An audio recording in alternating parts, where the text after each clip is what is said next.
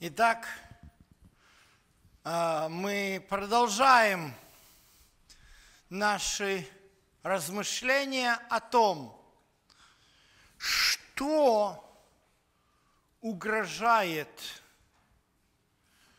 той самой главной миссии, которую Бог доверил своей церкви Ладики. Именно эта церковь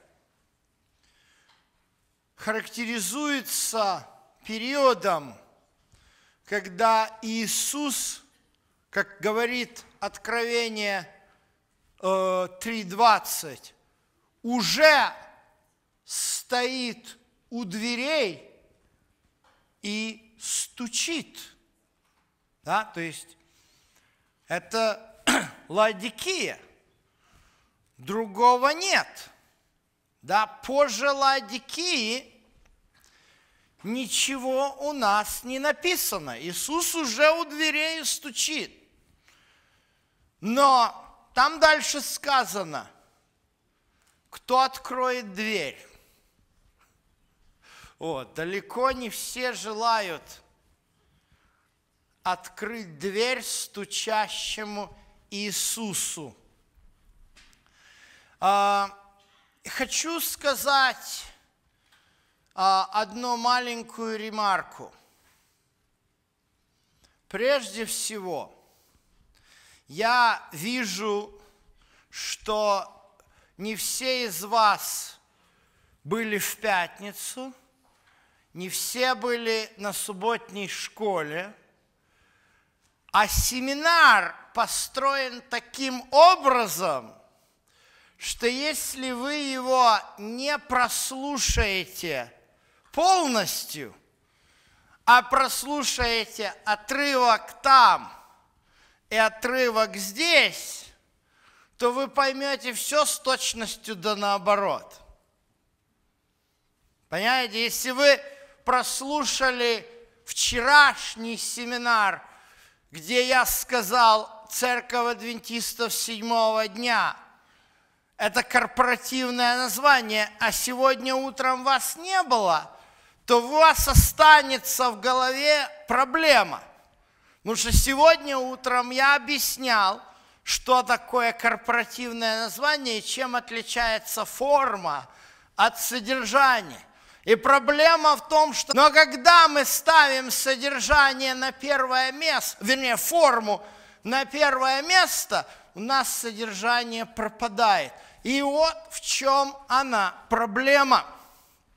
Точно так же то, что мы закончили сегодня на первой части, мы говоря о том, что такое свидетельство Иисуса, если вы не прослушаете эту часть, то вы тоже можете понять с точностью да наоборот. И поэтому давайте продолжим эту тему. Мы говорили на первой части, эта тема называется, называлась «Кто есть церковь остатка?» И мы пока рассказывали вам о том, что часто есть две вилки. Вилка первая – это говорить, остаток вообще не существует, и спастись можно в любой церкви. А вилка вторая заключается в том, что вера в Елену Уайт является отличительным признаком церкви остатка.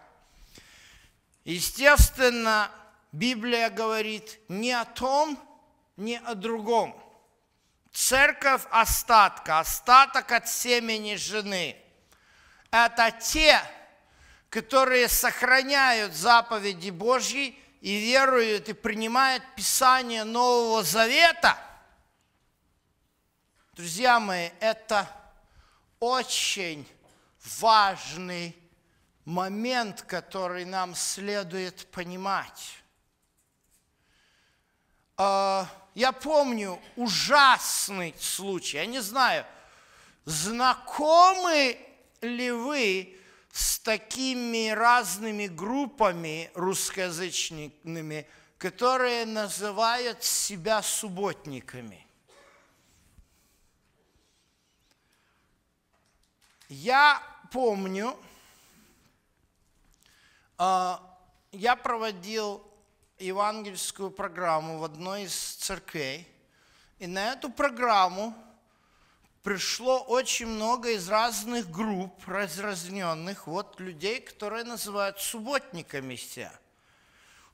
У них понимание субботы Ветхого Завета такое же, как у нас. Ну, некоторые из них слишком строги, они в субботу там не ездят, там один брат, субботник, пешком шел, понимаете, 15 майлов послушать проповедь. Ну, всякое бывает. Но, друзья мои, мне было неприятно. Я говорю прямо, мне было неприятно. Некоторые из, оказывается, я выяснил, что некоторые из наших адвентистов, они через э, браки породнились с субботниками. И там, понимаете, э, в семьях пошла война. И вы знаете, что было этой войной? Не вопрос, можно ли ездить в субботу или нельзя ездить на машине в субботу. Не вопрос, как относиться к праздникам, записанным в книге Левит, потому что многие субботники их понимают слишком буквально – а вопрос Елены Уайт. И вот пошли. Ах, вы такие! А, понимаете, что происходит?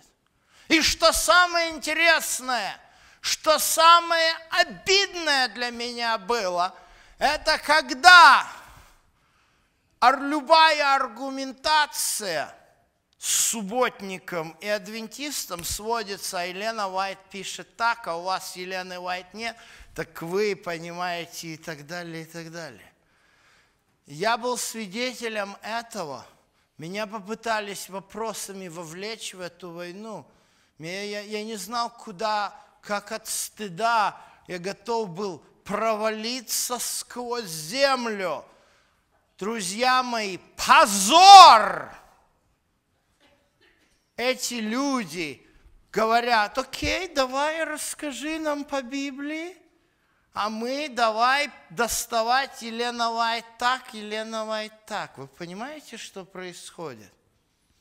И, естественно, эти братья-субботники, да, некоторые взгляды у них действительно, ну, будем так говорить, не библейские. На некоторые вопросы где-то они перегибают палку, где-то они недопонимают по Библии. Понимаете? Я говорю по Библии. И должен быть предмет по Библии. Но что они увидели? Они увидели, что адвентисты Библию не читают. Же любой вопрос, который есть расхождение, а ну давайте посмотрим Елену. А у вас Елены Вайт нет? Все. Я, знаете, этот семинар, э, почему Э, он для меня, он выстраданный, потому что эти вопросы, которые мне приходится постоянно сталкиваться. Поэтому я говорю очень открыто, я это говорю и на камеру открыто. Потому что, друзья мои, я твердо верю и горжусь своей принадлежностью к церкви. Верю, что Ладикийской церковью является именно та церковь, которая взяла на себя название Церковь Адвентистов седьмого дня. Потому что именно эта церковь, несмотря на все свои огрехи и недостатки, кстати говоря, мне э, подошли в перерыве, спросили, если ты так гордишься Ладикийской церковью, то почему Бог говорит, ты беден нищена, купи у меня золото и так далее. Говорю, да читайте до конца. Кого люблю? Что дальше сказано? Того обличаю и наказываю. Друзья мои, Господь Ладикию ненавидит или любит?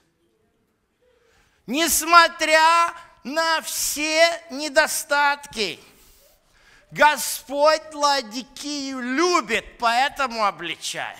Он от любви своей это делает. Он хочет, чтобы мы выполнили то поручение, которое Он нам дал – но когда мы это не выполняем, из-за того, что мы не понимаем, кто мы есть, Богу больно.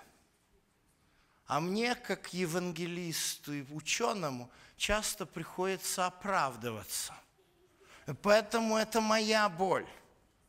Потому что я не хочу постоянно оправдываться перед искренними истинно верующими людьми и рассказывать им о том, что те адвентисты, которых вы видели, сообщили вам не то, во что верит церковь адвентистов седьмого дня. Но постоянные парадоксы именно на этой почве происходят – и вот это ставит всю миссию церкви Ладикийской под угрозу. Сатана хочет, чтобы вместо вечного Евангелия церковь адвентистов седьмого дня проповедовала неизвестно что, только не вечное Евангелие. Понимаете? Потому что тогда самое лучше запутать людей. И поэтому люди путаются. И к большому сожалению, понимание, кто Елена Уайт есть, а кто она не есть, является проблем и непонимания. Вот почему я на это трачу столько времени. Итак, давайте начнем с того, кто Елена Уайт есть. И обратимся к книге Откровения. Я скажу, то, что, то, что э, я вам сейчас расскажу, вот я, через, я, я это через себя пропустил 22 года назад. Поэтому я остался в церкви. Но из-за неправильного объяснения, неправильного понимания многими адвентистами роли Елены Уайт, я был в полшага уже от ухода из этой церкви. И я вам скажу почему. Потому что с самого начала, понимаете, любому разумному человеку, Откровение 11.17 вместе с 19.10, оно не выглядит как истинное исследование Библии. И поэтому я скажу честно, я обошел многих ученых, который задавал вопросы им, объясните мне, есть ли какой-то другой библейский текст для того, чтобы мне можно было понять, что Елена Уайт – это то, в кого надо верить. То есть надо же в Библии найти. А мне один, я прямо говорю, мне один ученый, вроде бы ученый, муж, все, не буду называть имени – Говорит, а ты почитай ее. Что значит почитай? Три тысячи книг. Что я, ну, поставьте себя на место человека, ищущего истину, который слышит вот, такие, вот такой аргумент. Понимаете? Почитай, то есть я должен прочитать три тысячи книг для того, чтобы понять, это что? Это как католическое предание? Понимаете? Здесь должен быть какой-то библейский разумный подход к этому. И я откровенно я не мог его найти. Я благодарю Бога за то, что Он мне послал человека по имени Роджер Кун. Я услышал его выступление и его библейский аргумент. И тогда у меня начал, тогда я, у меня начали связываться вопросы. А иначе мне это было жутко. Вот. Это произошло в году. И слава Богу, что Бог меня наставил через этого человека. Он был э, директором, э, э, заместителем директора тогда э, Центра исследования трудов Вайт при Генеральной конференции, и на русском языке издано несколько его трудов. Так вот, он открыл Откровение, книга Откровения – 19, 10 э, глава. И вот о чем здесь говорится. «И видел я другого ангела, сильного, сходящего с неба, облеченного облаком. Над головой его была радуга, и лицо его, как солнце, ноги его, как столпы огненные. В руке у него была книжка раскрытая. Книжка раскрытая. Обратим на это внимание. Он поставил правую ногу свою на море, левую на землю, и воскликнул громким голосом, как рыкает лев. Вот. Дальше говорится о семи громах – содержание которых записано не было, но э, сейчас не об этом речь. Э, читаем дальше. Пятый стих. «Ангел, которого я видел, стоящим на море и на земле, поднял руку свою к небу и клялся живущим во веки веков, который сотворил небо и все, что на нем, и землю, и все, что на ней, и море, и все, что в нем, и времени, что времени уже не будет. Друзья мои, у нас есть одна непонятная фраза, другая фраза более понятная. В первую очередь, что у нас непонятно? Непонятно, что такое раскрытая книжка. А что понятно? Понятно, что это последнее время. То есть в первую очередь ангел объясняет, что речь идет о последнем времени. А что же это за, за мы исследуем это понятие и подчеркивается именно раскрытая книжка. Ну, понятно, что это не вот такая книжка, да? Не страничная. О чем идет речь? о свитке. То есть раскрытый свиток – это раскрытый свиток. Свиток пророка Исаии имеет длину а, около 12 метров.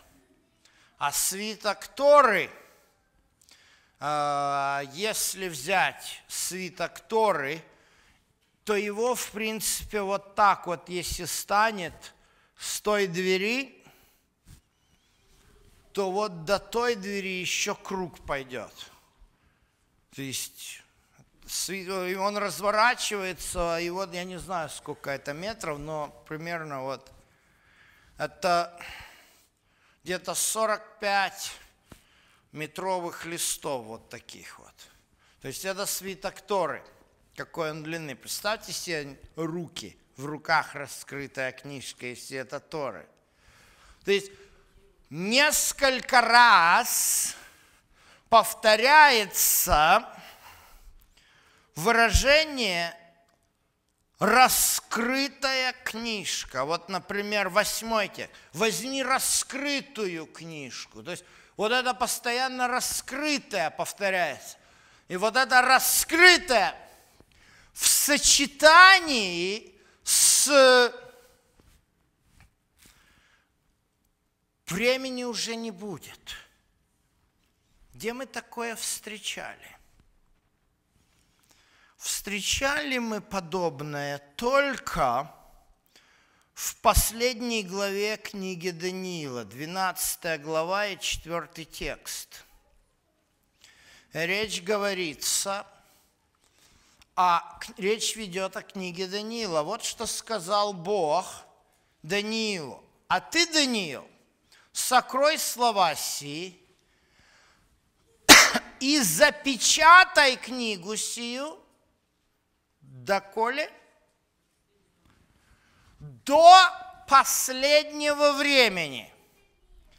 А в Откровении 10 глава мы видим, ангел говорит, что времени уже не будет, и книжка у него в руках раскрытая. Сопоставьте эти два текста. Какая книжка раскрытая? Даниила. И дальше говорится, и многие прочитают ее, и умножится ведение. Многие прочитают ее, и умножится ведение читать книгу Даниила. А о чем книга Даниила? Друзья мои, там есть много вещей, которых в книге Дани... которые Даниилу были непонятны, прежде всего из-за того, что книга Даниила, вот это апокалиптическое пророчество – исполнялось на протяжении многих веков. Да, Даниил видел, по крайней мере, две империи, э, которых он знал, да, помните, в восьмой главе ему говорится о царе Медийском и Персидском, о царе Греческом, но дальше он уже не был в состоянии видеть, да, Рим он уже не видел, после Рима события он уже не видел, понимаете? Поэтому много ему было тайной. Мы еще вернемся к одной тайне книги Даниила. Но давайте посмотрим обратно в книгу Откровения, 10 глава. Посмотрите. Итак, времени не будет, но это не все. Но дальше сказано – в те дни, в которые, когда возгласит седьмой ангел, когда он вострубит, совершится тайна Божия, как он благосвествовал своим рабам-пророкам. Итак, у нас есть два момента. Первый момент – это что это за седьмой ангел, который вострубит? Нам нужен контекст. Мы уже немножечко говорили с вами о том, о месте различных отрывков в книге Даниила, в книге Откровения. В частности, мы говорили, что Откровение, 12 глава по 15.3, они как бы помещены в такой вот сандвич между двумя э, важными событиями. Первосвященник заходит во святое святых – первосвященник выходит из святого святых. Так? Но вот это первосвященник входит во святое святых. Когда это происходит? Давайте посмотрим по книге Откровения, когда это происходит. Давайте посмотрим, что сказано, что происходит – при седьмой трубе. Прочитать стиха по 19. Седьмой ангел вострубил, и раздались на небе громкие голоса, говорящие, «Царство э, мира сделалось царством Господа и Христа его, и будет царствовать во веки веков». И 24 старца, сидящие перед престолом, пали на лица свои, поклонились, говоря, «Благодарим Тебя, Боже Вседержитель, который есть, был и грядешь, и ты принял силу Твою и воцарился, и рассверепел ли язычники, и пришел гнев Твой, и время судить мертвых, и дать возмездие рабам Твоим пророкам и святым, боящимся имени, а, малым и великим, и погубить губивших землю – и отверзся храм Божий на небе, и явился ковчег завета в храме его. Вы видите, что происходит, когда седьмой ангел трубит? Вы видите? Седьмой ангел трубит, и при трубе седьмого ангела открывается ковчег завета. То есть, когда седьмой ангел трубит – первосвященник заходит во святое святых на небе. Вы понимаете? Десятая глава книги Откровения у нас описывает события и говорит, когда вострубит седьмой ангел. Кстати говоря, свершится тайна, о которой благовествовал рабам своим пророкам. Каким пророкам и какая тайна? Друзья мои, если мы откроем книгу Даниила, запечатанную до последнего времени, то в книге Даниила, внутри этой книги, есть еще одна сокрытая вещь. Откройте, пожалуйста, восьмую главу. Откройте, пожалуйста, восьмую главу и последний стих, вернее, 26 текст. Здесь сказано, видение же о вечере и утре, о котором сказано истина. Но дальше что сказано? Ты сокрой это видение, ибо оно относится к отдаленным временам. Вы понимаете?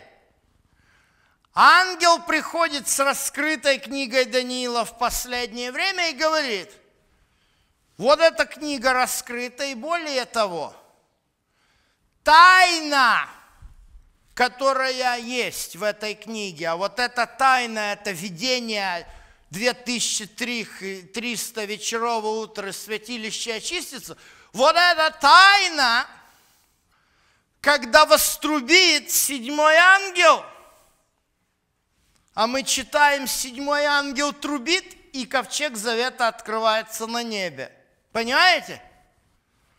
То есть вот оно нам, интересная картинка. Получается, книга Откровения, 10 глава, описывает нам момент, когда еще первосвященник не вошел во святое святых. Но, но, давайте посмотрим дальше, интересно, а какое событие, то есть это не просто абстрактно последнее время, да? Вот это вот выражение, ссылка на трубление седьмого ангела заставляет нас задуматься – Окей, седьмой ангел еще не вострубил, а вот если мы уже находимся в этой части книги Откровения, да, то седьмой это последний, там семь ангелов трубили. Шестой ангел, где у нас трубит?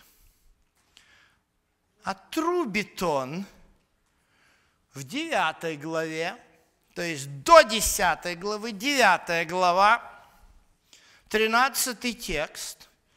И вот как нам описана шестая труба в 13 тексте.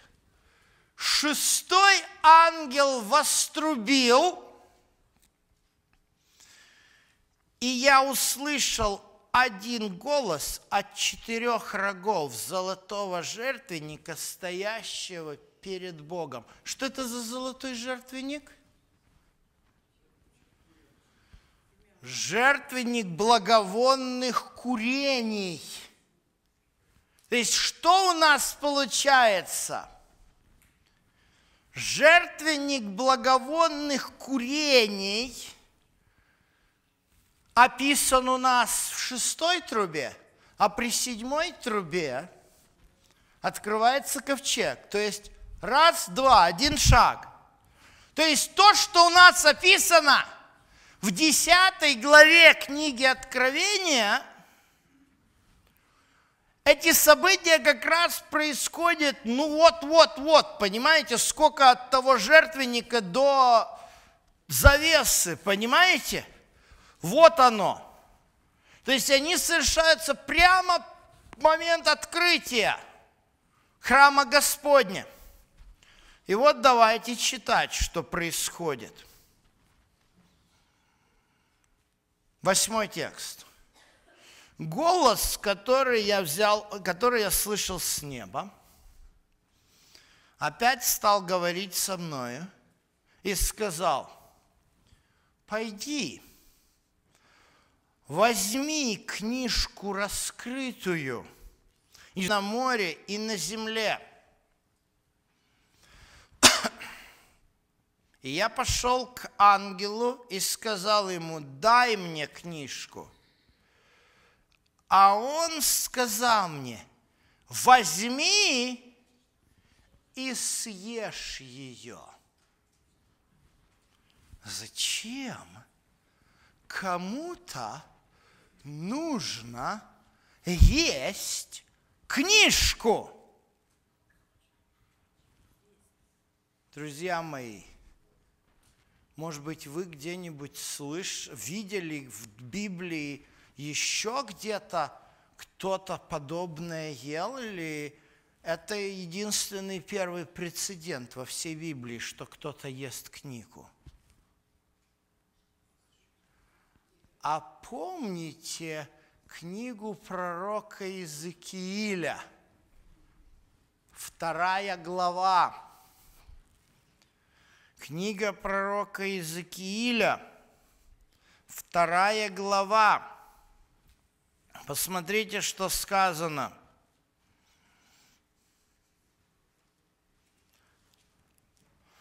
А, восьмой текст. Ты же, сын человеческий, слушай, что я буду говорить тебе. Не будь упрям, как этот мятежный дом – открой уста твои и съешь, что я дам тебе. И увидел я, вот, рука простерта ко мне, и в ней книжный свиток. Он развернул его передо мною, И вот свиток был исписан внутри и снаружи. И написано на нем плач, стон и горе. Вы видите, это то, что Иезекиилю нужно было съесть. То, что должно стать частью Иезекииля. И дальше в третьей главе сказал, «Сын человеческий, съешь, что пред тобою, съешь этот свиток и иди говори дому Израилеву. Что мы здесь видим? Кто съедает этот свиток здесь в книге Иезекииля? Сам Иезекииль. А что? Для чего? Для того, чтобы стать пророком. То есть, когда Иезекииль съел книжку, он получил пророческое поручение. Вы понимаете, в самом начале второй главы сказано, «Сын человеческий, я посылаю тебя к сынам Израилю, к людям непокорным, которые возмутились против меня». Пятый текст. Они не будут слушать, а, э, говори им, так говорит Господь. Будут они слушать или не будут среди них? Понимаете? То есть вот этот акт съедания книжки, он символически как бы поставляет пророка. Через этот акт Бог поставил Языкииля – на пророческое служение. А что у нас в Откровении 10 э, глава? В Откровении 10 глава тоже идет указание. Съешь книжку, 9 стих. Она будет горька в чреве твоем, но в устах будет сладка, как мед. Я взял книжку из руты ангела и съел ее. И в устах она была сладка, как мед. Когда же съел ее, то горько стало в чреве моем. Долго не буду говорить на эту тему, но я думаю, что вы знаете о том, что изучение – книги Данила, познание вот этих тайн книги Данила, оно нелегко далось. Было много ошибочных пониманий, в частности, понимание 8 главы 14 стиха, что же за такое святилище очистится, это было очень нелегко далось из народу Божьему, исследовавшему священное Писание – Понимаете? И поэтому вот здесь вот мы, у нас есть такой момент, что, да, вы помните, если мы читаем Иезекииля третью главу, там он берет, съедает эту книжку, на ней написано «Плач, стон, горе», но эта книжка, она сладка в устах, как мед. А здесь она сладка в устах, как мед, а потом горько в чреве. То есть это были, были моменты. Я сейчас не могу о них подробно рассказывать, но для многих из вас известен исторический факт о том великое разочарование, когда Вильям Миллер, кстати, абсолютно неверно называть его адвентистом, он был баптистом, он умер баптистом. Но он понимал слова святилище очистится, как пришествие Христа. Это была неверная интерпретация. Позже уже, через исследование Слова Божье и определенные, можно так сказать, Божье ведение, Бог дал возможность человеку по имени Хирам Эдсон увидеть, что очищение святилища – это не пришествие Христа, а это ссылка на книгу Левит, 16 глава, же, которая совершается в Йом-Кипур. И позже Хирам Эдсон, исследовав дальше послание к евреям, увидел, что у нас есть первосвященник сегодня, не на, только на небе. И вот это легло в основу а, того, что сегодня проповедует адвентисты седьмого дня.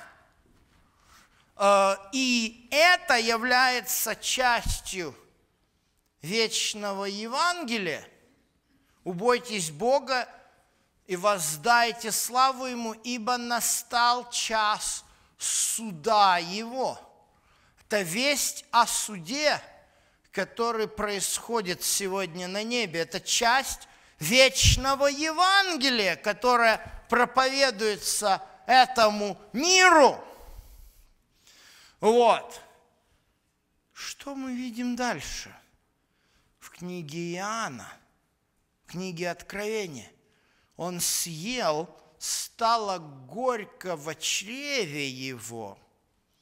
Он сказал мне дальше – 11 стих. Тебе надлежит опять пророчествовать о народах, племенах, языках и царях многих. Опять пророчествовать. Окей, давайте задумаемся. Кто сказал? Ангел который давал, или голос, это голос сказал, возьми у ангела. То есть это, скорее всего, голос с неба говорит, тебе надлежит опять пророчествовать, да? А кто такой ты? Иоанн. Окей. А что значит опять пророчествовать? Опять пророчество. Понимаете? Он уже сидит на Патмосе. Когда, кстати, происходит, когда пишется эта книга? Первый век, конец первого. Он сидит на Патмосе. За что мы говорили с вами? За Слово Божье. Это у нас что? Ветхий Завет. И за свидетельство Иисуса, который Новый Завет. И, кстати, Откровение 19.10 говорит, это дух пророчества. И, кстати говоря, когда он пишет эту книгу Откровения, первые стихи, блажен читающий, исполняющий слова, помните? Пророчество всего. То есть он сам называет, что это книга пророчества. То есть он очень четко осознает, что когда он пишет – Евангелие, послание и откровение, это, это он является пророком. А тут говорят, пророк? Так я уже пророк. Что значит тебе опять? Во-вторых, вопрос, а когда опять? А мы-то увидели когда? Перед седьмой трубой? Опять? Перед седьмой трубой? Да? Если мы видим, что седьмая труба исполняет тайну, которую Бог дал Даниилу, а это тайна о вечере и утре, а это 2300 вечеров утр в пророческом понимании, то это ого, сколько должен был Иоанн жить, или он что, должен опять воскреснуть? Вы понимаете? У нас что мы видим, друзья мои? Мы видим тот факт, что опять пророчествовать перед, прямо перед тем, как Иисус входит во святое святых. То есть в тот момент, когда Иисус на небе входит во святое святых, происходит возобновление дара пророчества. То есть, вот оказывается, на каком основании мы можем говорить о присутствии пророка Вот, естественно, у нас есть прецедент, когда человек с совершенно другим именем был назван по имени очень известного пророка. Знаете, о ком речь идет? Откройте вместе со мной. А, Евангелие от Матфея 11.14. Сказано, если хотите принять, Он есть Илья, которому должно прийти. Кто Он? Иоанн Креститель. То есть вы понимаете, кто Илья, о котором пишет Малахия. Малахия пишет, Илья пророк должен прийти, да? И где Илья пророк? А, Иоанн говорит, а, а Иисус говорит, а вон, это Иоанн. Вы понимаете? То же самое и здесь. Десятая глава книги Откровения говорит нам – перед тем, как момент, когда Иисус войдет во святое святых, пророк должен прийти. А Иоанн снова должен прийти, понимаете? Но это не обязательно, что Иоанн воскреснет. Кто этот пророк? И что это очень важный вопрос понять, кто этот пророк, несложно. Не Если мы исследуем книгу Даниила и поймем, когда заканчивается период вот в этой тайне, то мы приходим к 1844 году. Это нужно исследовать девятую и восьмую главы, чтобы понять, когда начинается этот период 2300 вечеров утр. Вот, а там выбор всего в этот период из двух-трех человек. Вот. Большинство из которых, в частности, например, Джозеф Смит, заявляют об особом откровении, которое является продолжением Библии. Это ли цель, с которой Бог посылает истинного пророка в последнее время? Вот она проблема, друзья мои. Вот она проблема – критерий истинности пророка устанавливается тремя факторами. Первый фактор – это исполнение пророчеств. Второй фактор – это жизнь пророка. А третий фактор, и это самый главный фактор, друзья мои – Почему я об этом говорю? Это самый главный фактор. Это соответствие и отношение пророка к священному писанию. Друзья мои, почему я говорю, что не исполнение? Первое. Не всякое пророческое слово исполнялось. Исполнилось ли слово Ионы о том, что через 40 лет Ниневия будет разрушена? Исполнилось ли слово Исаи о том, что Иерусалим будет захвачен ассириянами? А почему не исполнилось? Потому что ассирияне покаялись, ниневитяне – а в Иерусалиме воцарился Езекия, который от своего Ахаза отличался на 180, от своего отца Ахаза отличался на 180 градусов. И ангел Господень пришел и уничтожил ассирийскую армию, 100 тысяч человек, которая уже стояла для того, чтобы Иерусалим превратить в развалины. Понимаете? Мне приходится слышать упреки в том, что которые не исполнились. У Елены Уайт есть пророчества, которые не исполнились, но есть пророчества, которые исполнились. В частности, пророчество о том, что протестанты и католики абсолютно примирятся, в конце XIX века звучало как абсурд.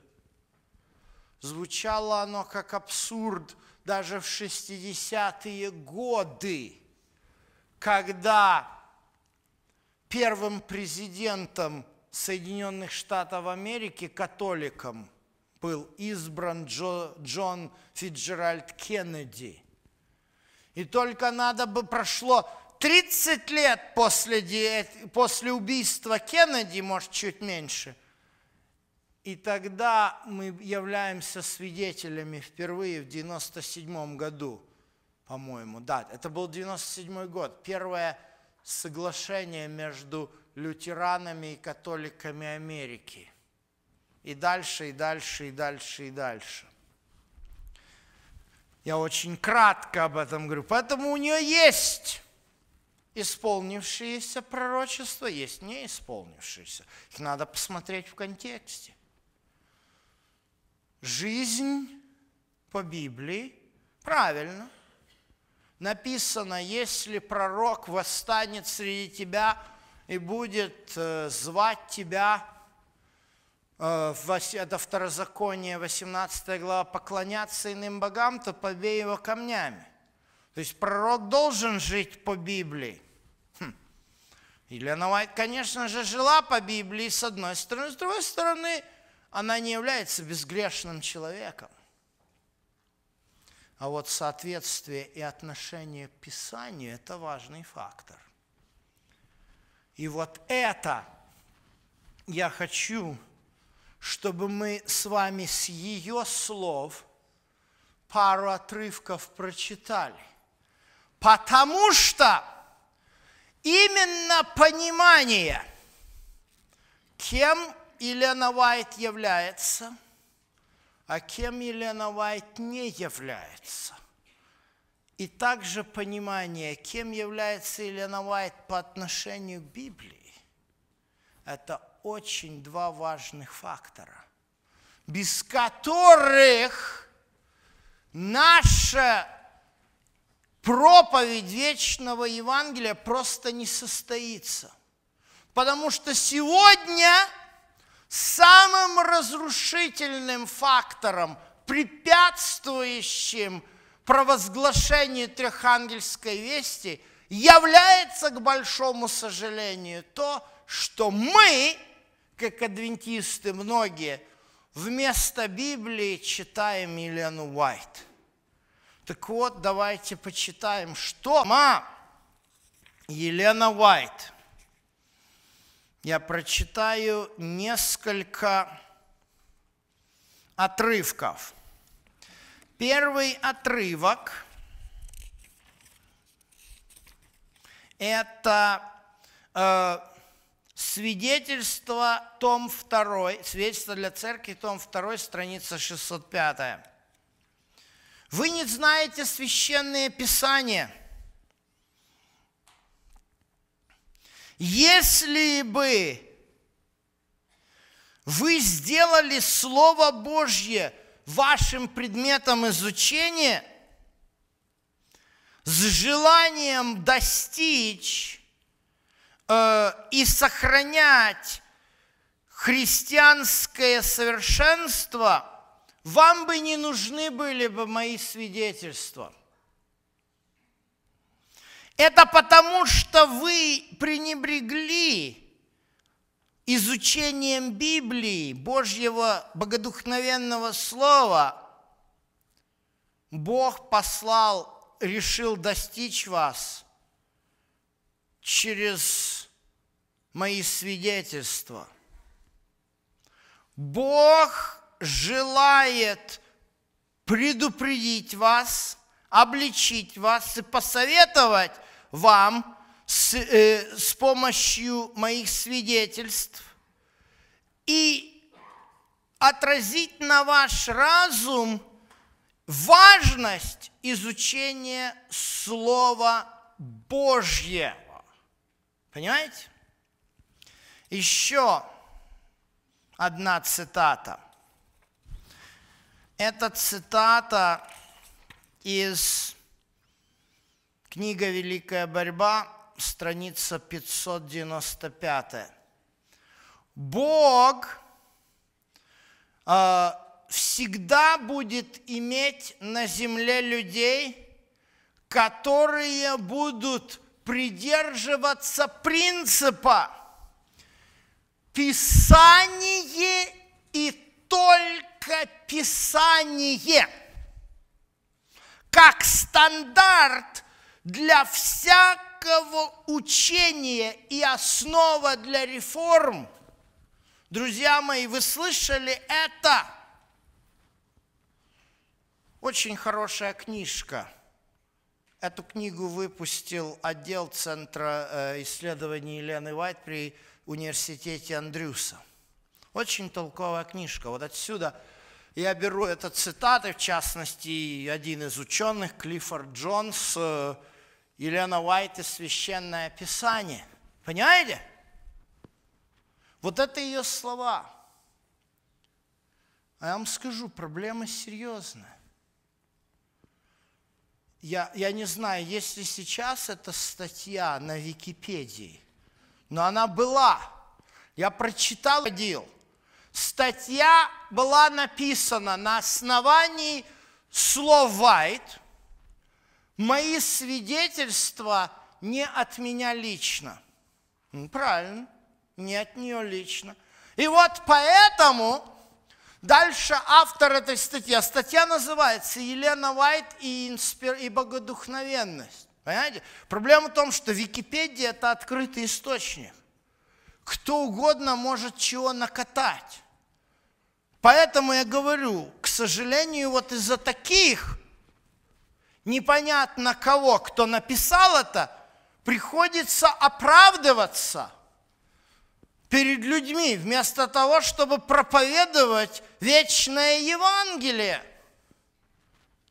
Понимаете? И там написано в этой статье, и там написано в этой статье, как мы должны относиться к Елене Вайде Библии. Ответ. Наше истолкование Библии должно, со, не, должно соответствовать тому, что пишет Елена Вай.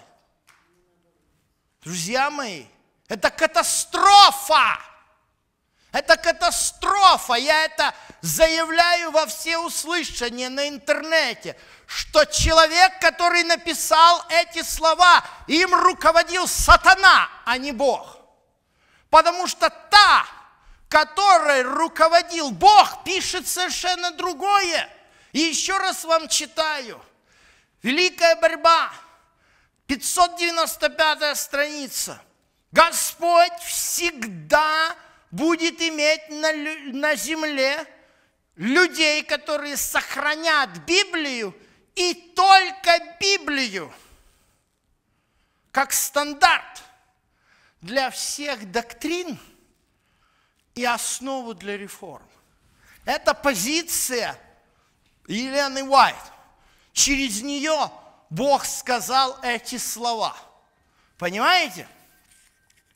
Еще одну цитату хочу вам прочитать. Это у нас э, открытое письмо э, Елены Уайт для всех, кто любит блаженное упование. Опубликованная эта статья Review and Herald э, январь, 20 января 1903 год, 15 страница. Господь даровал людям много поучений, строка за строкой, повеление за повелением. Здесь немного, там немного. Как мало внимание уделяется Библии. И Господь поэтому да называет, чтобы вести мужчин и женщин к большему свету. Вы понимаете? Мне пришлось с одним человеком беседовать, который сказал, о, эти слова означают, что меньший свет интерпретирует больший свет. Друзья мои, вы так прочитали эти слова? Я прочитаю вам еще отрывок. Свидетельство для церкви, вторая, второй том, 605 страница. Мой, письменные свидетельства, то речь идет о ее трудах, не предназначены для того, чтобы давать новый свет, но для того, чтобы призвать людей, их сердца к истинам, которые уже открыты. Вы понимаете ее позицию? А что мы делаем? Опять вернемся к церкви адвентистов седьмого дня, верного остатка. В Праге у меня произошел интересный разговор с одним человеком. Он оказался пастором вот, группы церкви адвентистов седьмого дня верного остатка. Он пришел на мои лекции, и он э, сидел на них, и там был вопрос. Вопрос был о 144 тысячах. Это не буду его сейчас рассуждать, но я взял на основании Библии и показал. Друзья мои, если мы считаем, что 40, 144 тысячи – это буквальное число, книга Откровения, 7 глава, то нам же надо и 14 взять. А там сказано, что они все девственники, не осквернились женами. Ну и все буквально надо читать. То есть, если мы буквально берем – то 144 тысячи это должны быть мужчины-израильтяне, не женатые. Ну, все поняли. Приходит ко мне этот пастор из церкви адвентистов седьмого дня верного остатка, говорит, я с тобой не согласен. Ну, хорошо, объясни, в чем твое несогласие. Ну, брат, я сам не берусь Библию истолковывать. Вы понимаете? Первая фраза. Я сам Библию истолковывать не могу. А как же ты ее истолковываешь? Друзья мои, видите, в чем проблема? Он говорит, мне Вайт ее истолковывает. И начинает мне приводить свидетель. Действительно написано, что она видела 144 тысячи. Но я ему говорю, а покажи мне в тексте свидетельств, э, извините, ранних произведений, что она там говорит, что она там их посчитала, что их ровно 144 тысячи. Не могу показать. А как ты знаешь? А меня братья научили. Так что ты тогда делаешь, дорогой мой? Ты ж Вайт не читаешь, ты ж толкуешь ее, а Библию ты толковать не можешь. Друзья мои, можем ли мы вообще толковать Библию? Друзья мои, не надо Библию толковать. Вечное Евангелие призывает нас читать Библию нам не надо ее толковать. Тогда у нас не будет проблем в связи с тем, а кого использовать как истолкователя. Библия не дана нам для того, чтобы ее истолковывать. Библия дана для, для того, чтобы ее читать. О, как? А вот как, друзья мои. За опыт за время своего служения я открыл две группы христиан. Первая группа – это люди, которые любят Библию. А вторая группа – это люди, которые боятся Библию. Понимаете разницу? Человек, который любит Библию, он будет всю жизнь стремиться ее познать. Если он сегодня не знает что-то, он будет искать способ, как это узнать. А человек, который боится Библии, для него текста Библии не существует. Для него существуют проповедники, отцы церкви, раввины, Елена Уайт, кто угодно, только не библейское Божье Слово. Друзья мои, но мы с вами прочитали позицию Елены Уайт, что у Бога всегда будут, иметь, будут люди, которые будут следовать Библии и только Библии. Готовы ли мы быть такими ли?